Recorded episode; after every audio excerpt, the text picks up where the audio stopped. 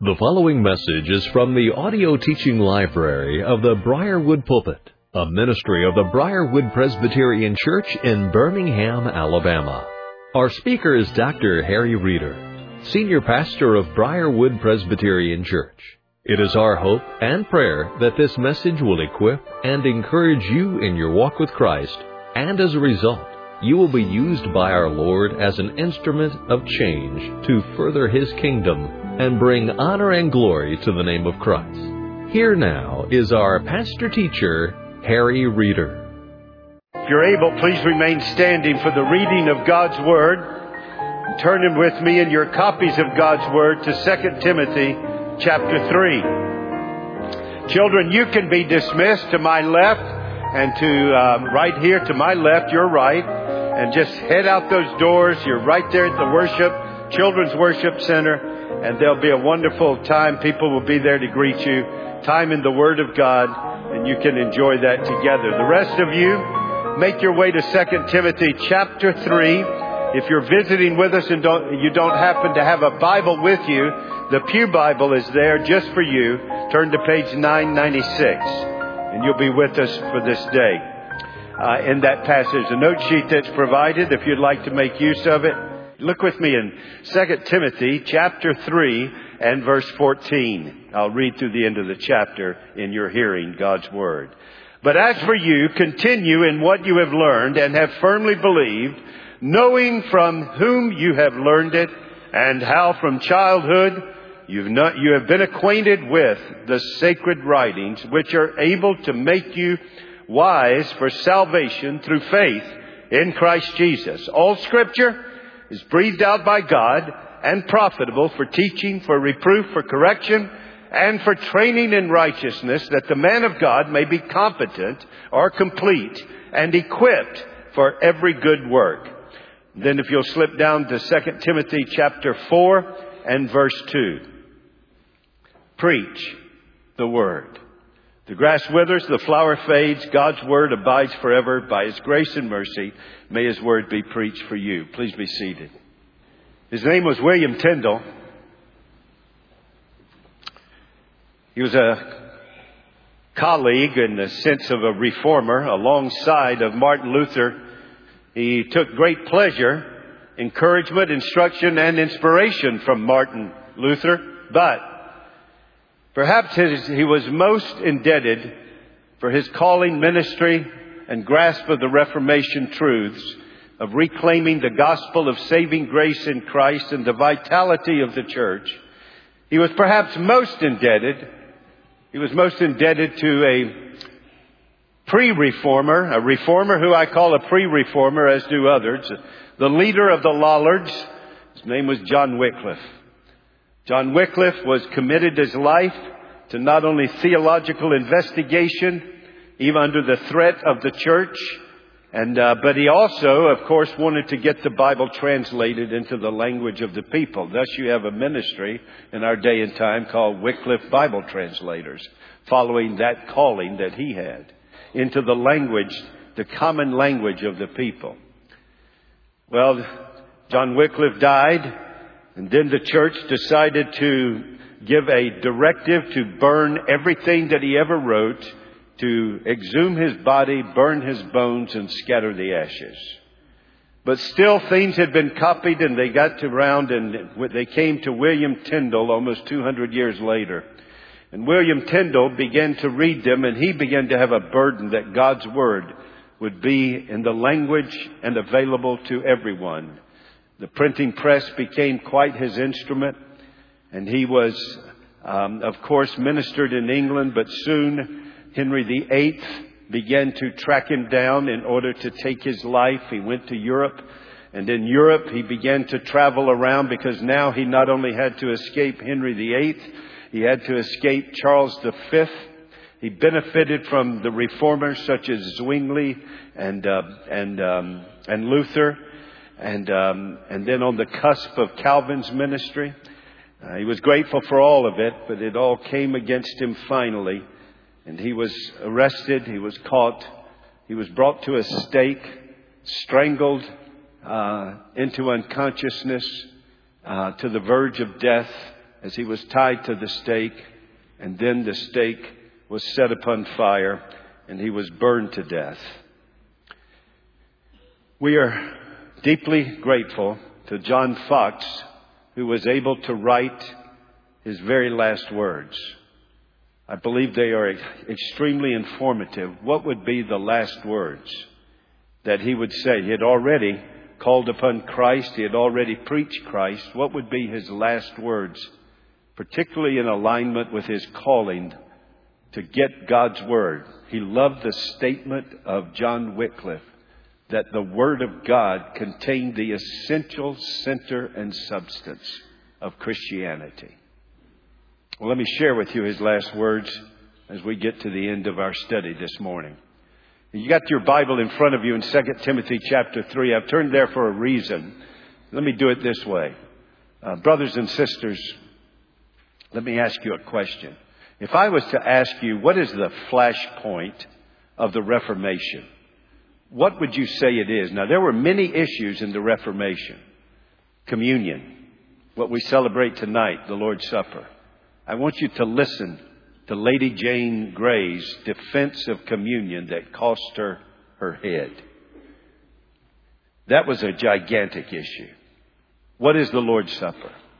The church, the preaching ministry, the place of preaching. How many sacraments are there? Seven or two? All, there were many, many issues. Rescuing the church from corruption, rescuing the church from superstition and ritualism. We're all fully aware of that moment with Martin Luther and John Tetzel's selling of indulgences as he would play upon the emotions of people and tell them with his ditty and when in the coffer a coin does ring, then another soul from purgatory will spring. And that certainly motivated Luther to go to the castle door of the church there in Wittenberg, the castle church door, nailed the 95 theses that sent the Reformation all into the uh, arenas of village and towns throughout Germany, Switzerland, France, England, there beginning in 1517 and just like kept moving and moving all the way up until the 1560s, costing the lives of thousands and thousands of martyrs and reformers who were true to the faith even under the most ghastly deaths that I almost cannot describe to you in pulpit language on a Lord's Day morning. What was that flashpoint? Well, the flashpoint of the issue. Even the indulgences brought that flashpoint. Here it was. This was the issue. How can a man, male or female, how can a man be right with God? That statement most ably given to us and repeated in the book of Job. How can man be right with God? Why is that such a penetrating question? Because we need to be right with God, because we're wrong with God, and everything's wrong with us. We're dead in our sins. How can we possibly be right with God? We can't be right on our own initiative. We can't be right in our man-made religions, because our man-made religions come from our depravity. How can a man be right with God? That was the driving question. And praise God, there was the recapturing of the apostolic message of the gospel. And at the same time, the recapturing of the apostolic vitality of his church. Superstition dismissed. Corruption began to be rooted out in the leadership of the church. All of that on the heels of what the gospel was doing. But I would suggest to you that one of the things that became clear, this always happens when you get in a battle. When you get in a battle, there's usually that framing issue. What is the gospel? How can a man be right with God? But in the battle, you begin to get to the root of the issue. The foundational issue. How do you know how to be right with God? How do you know it's true to the point you are willing to die for that message of how a man or a woman can be right with God? Well, that began to be clarified and predominantly manifested at the moment when Luther at the Diet of Worms said this Here I stand. Where did he stand? Unless I am convinced by reason or scripture. Here I stand. I praise God for sola fide. We're saved by faith alone. I praise God for sola gratia. We're saved by faith alone. We're saved by grace alone through faith alone. I praise God for sola Christus. We're saved by grace alone through faith alone in Christ alone. I praise God for the recapturing of the only the only thing that makes sense in this world. It is not man's personal carnal happiness. It is the glory of God. We're saved by grace alone, through faith alone, in Christ alone, to the supremacy and majesty of the glory of God alone, and our joy in Him forever. Praise God for that. But what became abundantly clear was the foundational issue. The scripture. Not the scripture in the church. Not the scripture in imagination not the scripture and man's philosophy. The scripture alone is our only rule of faith and practice. And our ability, being made in the image of God, to reason is not what we do to get to the scriptures, it's what we do from the scriptures. We are not saved by acknowledging the scripture through illumination and Christ. We are saved to, we are saved through Christ by divine revelation from which we reason to Christ. We are people of the book and the book is truth. Sanctify them in the truth. Thy word is truth. We are people who have been brought from sin's dominion to Christ by the Spirit of God. And the Spirit of God always works with the Word of God. My friends, you need an open heart. You need an open eyes. You need an open mind. But just like on the disciples on the road to Emmaus, no preacher has the ability to open your mind and open your eyes and open your heart. But we can open the scriptures. And that's what Jesus used to open their minds and their hearts and their eyes. The Spirit of God always works with the Word of God. You can have the Word of God and not have the Spirit of God. But you can't have the work of the Spirit of God without the Word of God. Here's what Jesus said. Put no confidence in the flesh. It is the Spirit who gives life. My words are Spirit and life. We can pray for the Spirit. We can surrender to the Spirit. We can seek to walk in the Spirit. But we cannot direct the Spirit. God sovereignly moves in His Spirit. But here's what I do know. When He moves, He moves with the Word. So Spirit of God, let me be in your Word. Let me proclaim your Word. Let your Word be in me. Because that's what the Spirit of God will use in me. That's why Paul, under a death sentence, writing the last epistle of his 13 included in your holy canon, writes to, the, he's got all of his disciples. He's spent with Titus. He's got Luke. Uh, he's had all of these men that he has invested in and leading women. But now, he turns to his most trusted, the man he's putting his mantle upon. And he says to Timothy, You, my son, continue in the things you have learned, knowing from whom you have learned them and that from childhood you have known the sacred writings, which are able to give you the wisdom for salvation through faith in Christ Jesus. Continue in the things you are firmly convinced of. So, my question this Bible that gives you the gospel message and the whole counsel of God as to how to love Him with all of your heart, soul, and mind, and your neighbor as yourself. This Bible, let me ask you, I must ask you, are you firmly convinced? Here I stand. It may cost me my job.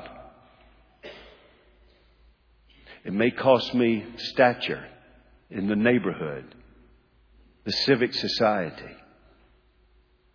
Here, I stand. I have learned from it how to be right with God. Not only do I stand here, but I don't stand still here. Continue to learn. Continue in those things you have learned. Notice, he doesn't say, for be firmly convinced of me. Paul's about to leave. Timothy, your confidence and faith is not in me. Your confidence and faith is in the Christ that is revealed in the Word of God. There's where your faith rests. There is where, there is the solid rock upon which you build.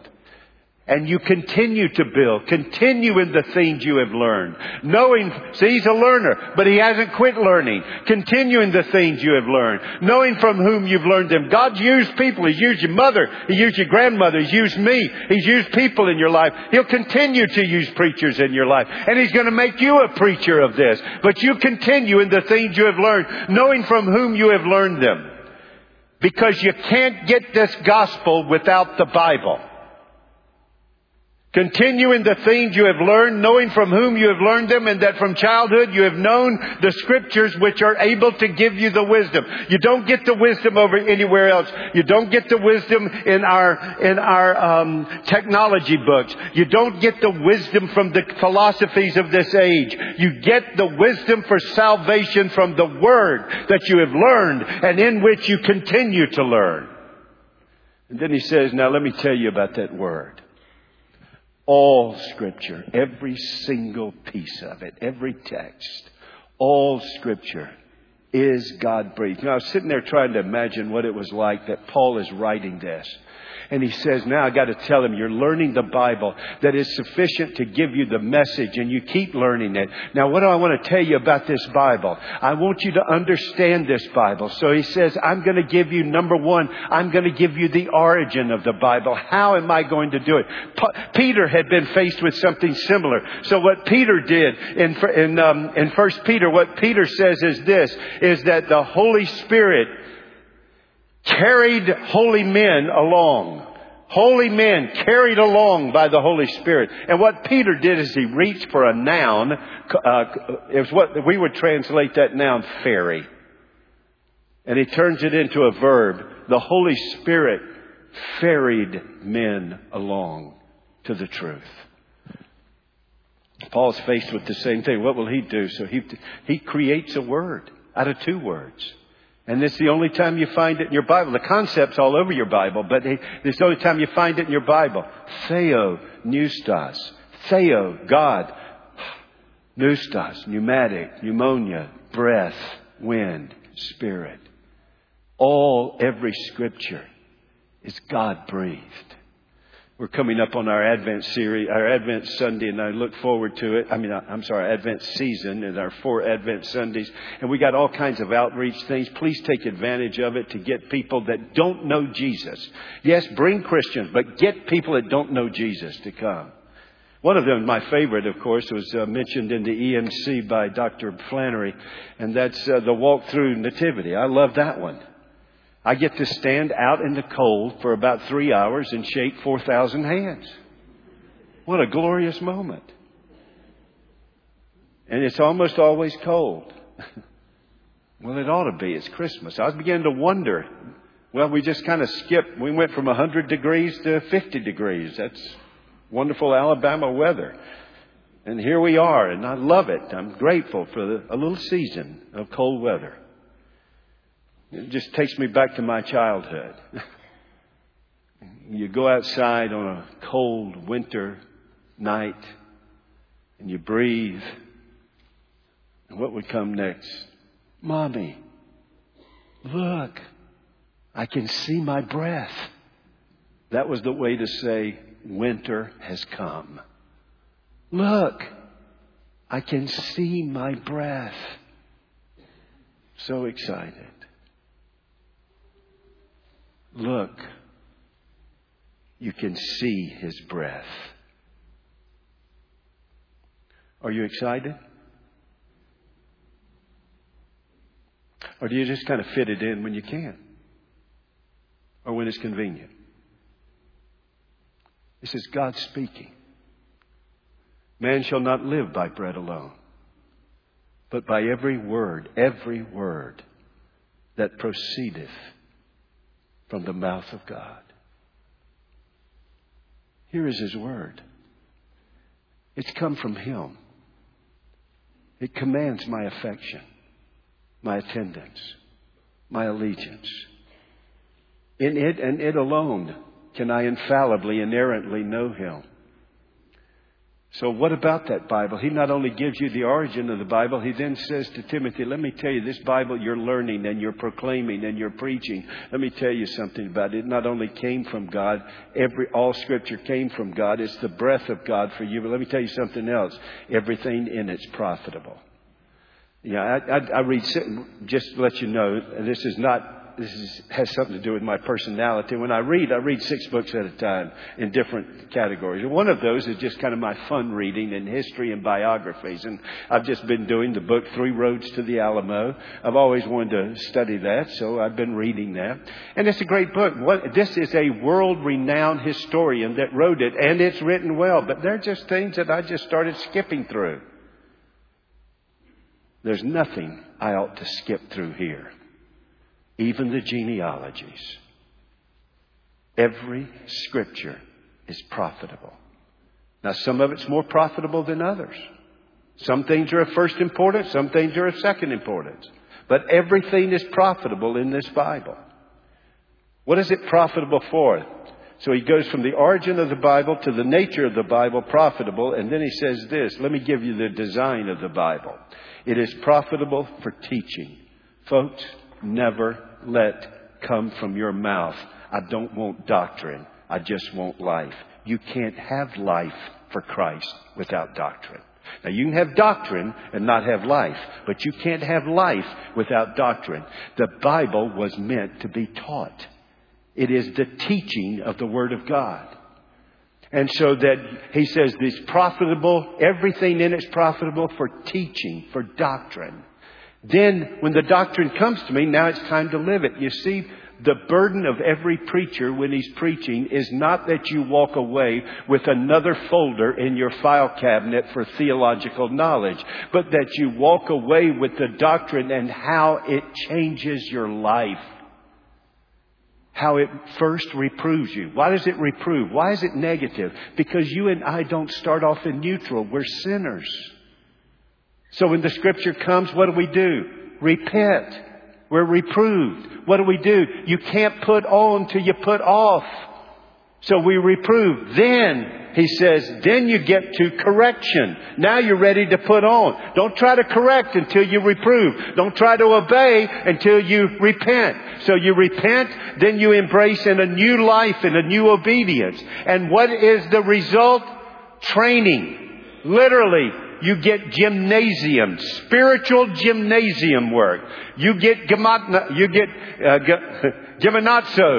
You get, you get trained up is what you do. It starts building those spiritual sinews and muscles. It starts building you up. You get trained in personal righteousness. This is not the righteousness that saves you. That righteousness comes from Jesus and is given to you and is perfect. This is the righteousness that you're now giving back to Jesus in lifetime stewardship. Even what we're looking at in our every member commitment. How do I give my whole life? How do I train up my life so that I love the Lord with all my heart, soul, and mind, and my neighbor as myself?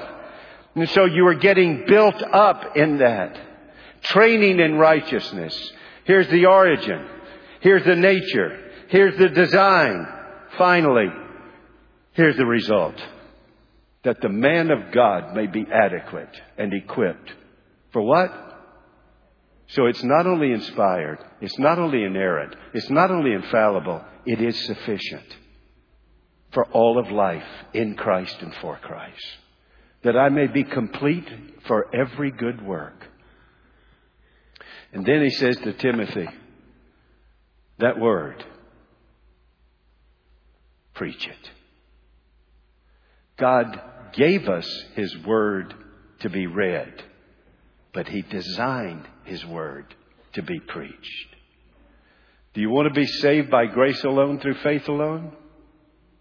Amen belongs there. Okay, eight of you want to be saved. You want to be saved by grace alone through faith alone? Faith comes by hearing, the preaching of the Word, where God has promised that when that Word is preached in the power of the Spirit and in faithfulness, Jesus Himself speaks. I pray that every Saturday night and on my way here every Sunday. God, the people you bring today, let them leave that service with a greater sermon than I preach. Let them leave that sermon not with what I preach, but what Jesus preaches to them through what I preach. I pray for you to get a much better sermon than I can give you every Sunday that Christ Himself will speak to your heart by His Spirit, and you, as His sheep, will know His voice and follow Him, and that faith will come into your life through the hearing of the Word of God. And that's why Paul says, preach it. Read it? Yeah, you want to learn it.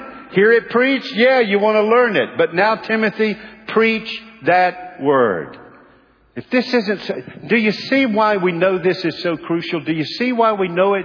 Listen, when you go to the book of Acts, here is a, here is Jerusalem.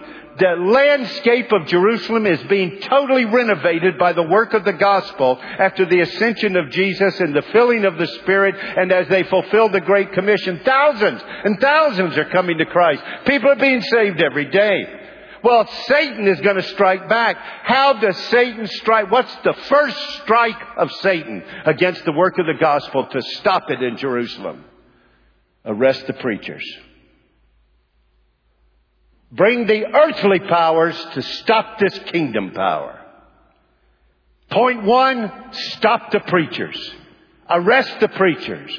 Then when they let them go, what did the authorities say? Now when you leave us, you cannot preach that word in His name. That's what Satan wants to stop. The preaching of the Word of God is not the exclusive means of grace, but it is the primary means of grace. If you lose that, you'll lose the rest of them. So he wants to stop that. And what did Peter and John do? We must obey God rather than man and they preached the word to their own peril. You get to Acts chapter 6. And when you get to Acts chapter 6, what do you have? You get now, Satan brings disruption in the church. And there's the accusation of racism. And the leaders realize, boy, we're not doing a good job of mercy ministry, but our problem's not racism. Our problem is we don't have time to do that. Let's get seven deacons. They can do that. And then two times they say this. Let's get these seven deacons so we can get this thing done right. And then, but we must not what? We must not neglect the ministry of prayer and the word. Now that not only tells you they're smart enough, let's don't solve the problem by creating a bigger problem. We must not neglect prayer and the Word, but you also find out something else. They wanted to prioritize what? This isn't hard. Come on. Prayer and the Word. I've been bragging now. I just preached at a preacher's conference in Philly and I was bragging on you that we do back and forth stuff, okay? So do some back and forth stuff. So he says we must not neglect prayer and the word. What does that, what else does that tell you? That tells you up until then, the leaders and the pastors of the church, what was their priority up until that point? Prayer and the word. What do we do today? Here's what we do today. Pastors build their schedule about so many things, many of them good things, and then try to then try to accommodate prayer. And I got to get some time for that sermon. I got to get some time to prayer. That's not what they did. They put prayer in the Word first. Now, how can we negotiate everything else? We put everything else in, and then how can we negotiate prayer in the Word? No wonder our people don't prioritize prayer and the Word. We don't from the pulpit. Which may be why this epidemic of plagiarism in the pulpit today because men are not in prayer and the Word and they're going and copying somebody else's. So that's what has to be done. That's why he's calling them to do it. Let's go to our time. Where does Satan attack? Seminaries. Why? If I can attack the seminary, what can I get? I can get the preacher. And if I get the preacher, where is he going to go? To a pulpit. And if I got that preacher in that pulpit, what do I get? I get that church. To distract preachers from prayer and the Word in order that the people don't become people of prayer and the Word.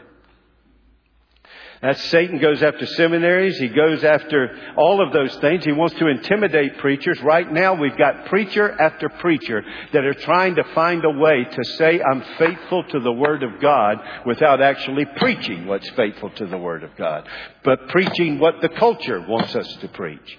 Folks, when we preach, we gotta preach in terms that the culture understands, but we don't preach on the terms that the culture demands.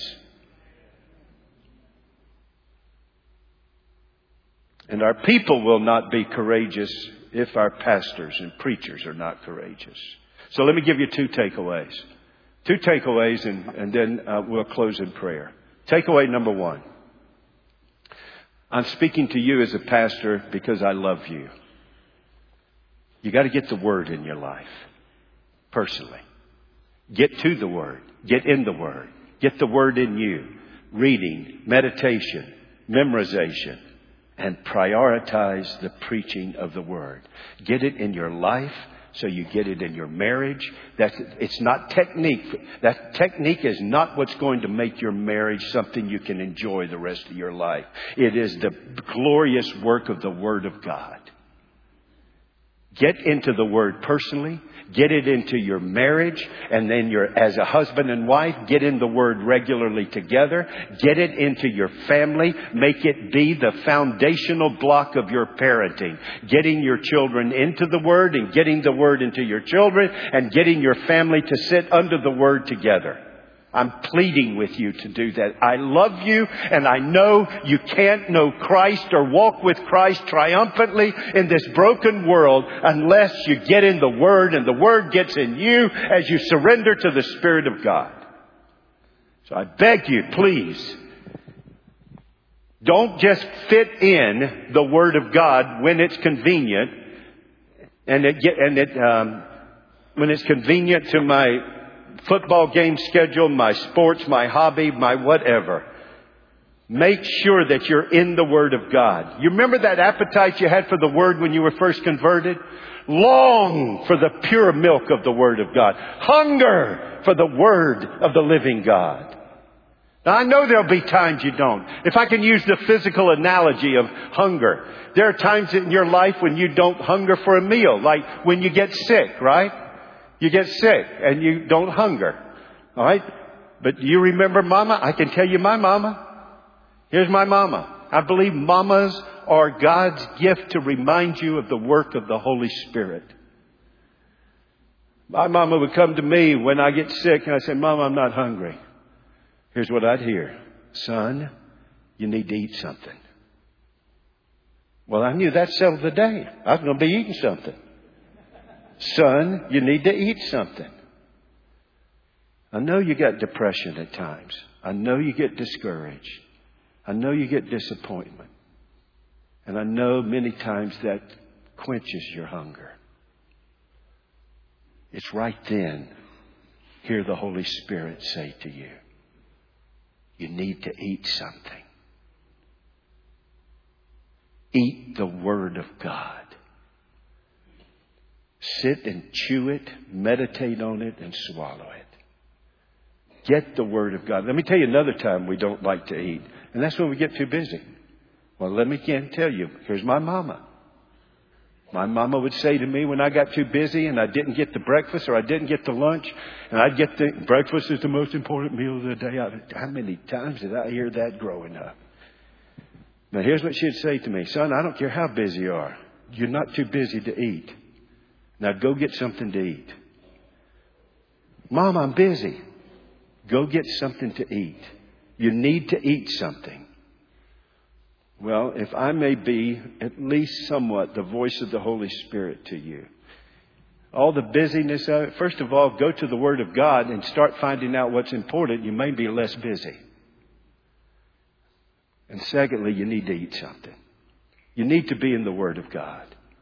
That Word that proceeds out of the mouth of God. Well, let me just maybe mention this. In 1999, I came here. And we had a wonderful Sunday evening service to celebrate the ministry of Frank and Barbara. And we've been able, by God's kind blessing, to be able to celebrate their presence and ministry now for 20 years. And then right after that, the elder said to Frank, we want you to do another service and we want you to put the mantle on Harry the way Paul did for Timothy and Elijah did for Elisha. And I remember Frank saying in the meeting, well, what's the mantle?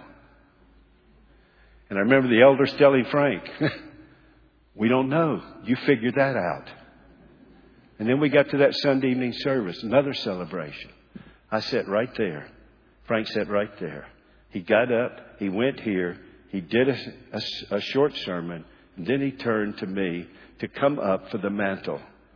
And the mantle is in my office right now. It was an open Bible. And he said, Preach the word. Wasn't long after that, I heard from one of our members who worked on a construction crew when this sanctuary was built. And this is a concrete platform that I'm walking around on underneath this beautiful wood. What you probably don't know, but what I found out is that man who worked in that construction company came here early on the morning they poured the concrete and he put a Bible right there. So every time I preach, I'm standing on the Word. Every time Frank preached, he stood on the Word. Brothers and sisters, I beg you, be men and women of the book. Be in the Word of God. Let me ask you one other thing, one other takeaway. I've asked, I'm, that's what I want to give to you. Now I'm asking you to do something for me. We are in a tsunami of a secular humanist movement. Moral relativism is sweeping over this nation. It is being promoted in the academic world, the media world, the government world, the corporate world, everywhere you see. And its goal is to eradicate, part of its goal is to get rid of the family and the church and the message that families and churches hold to. Because that is an adversary for them.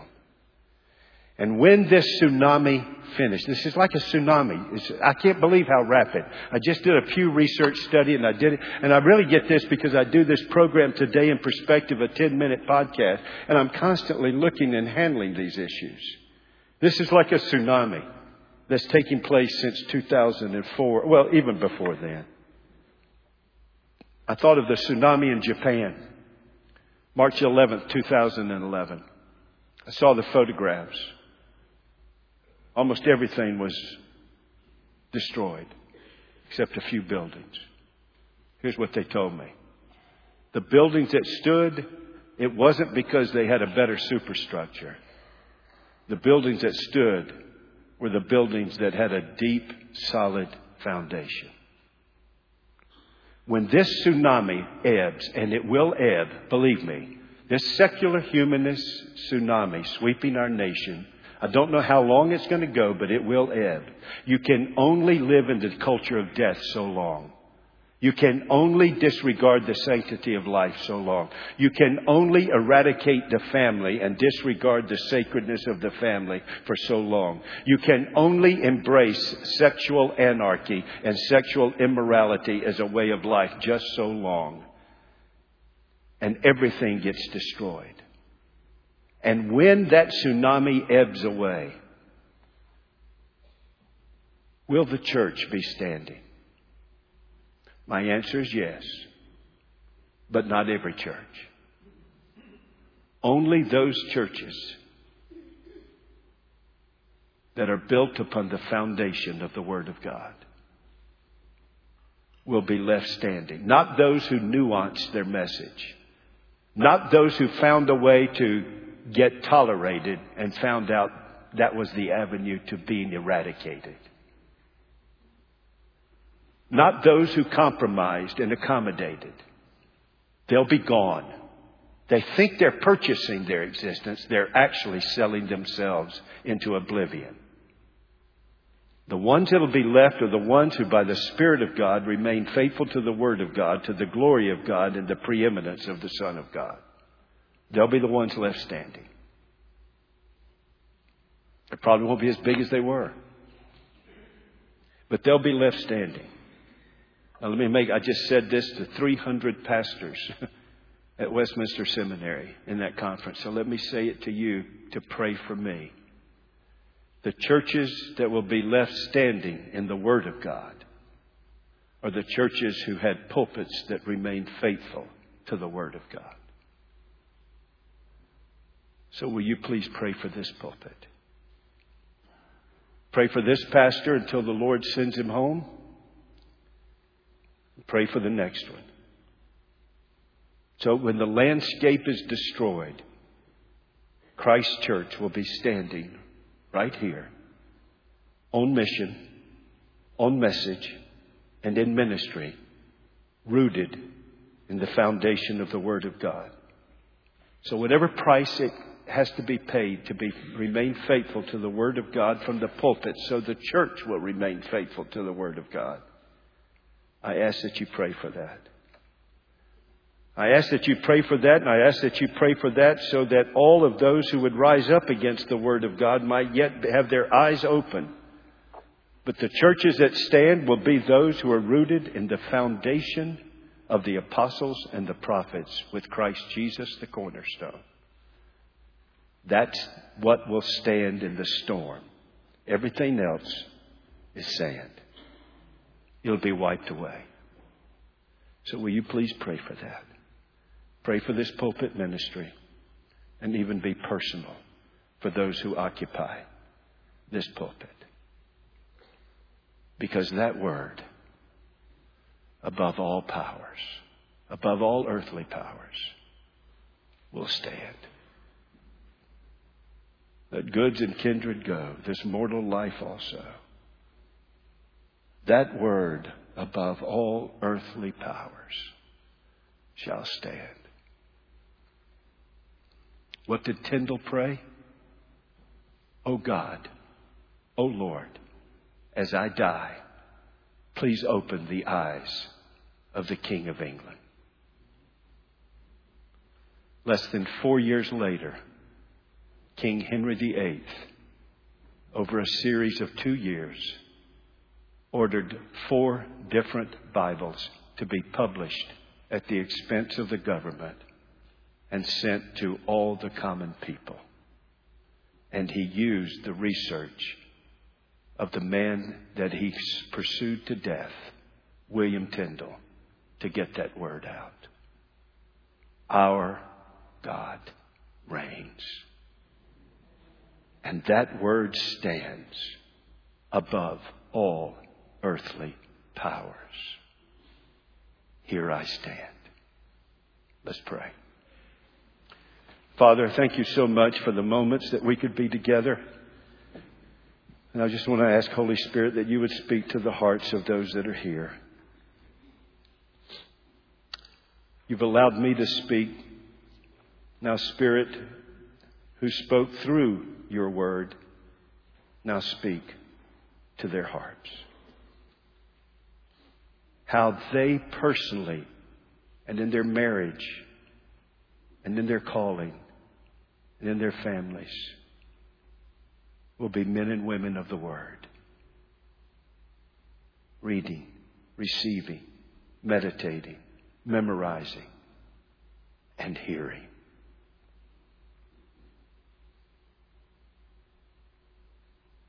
Please help them to pray for and encourage the faithfulness of the Word from the pulpit, penetrating every small group, every congregational community.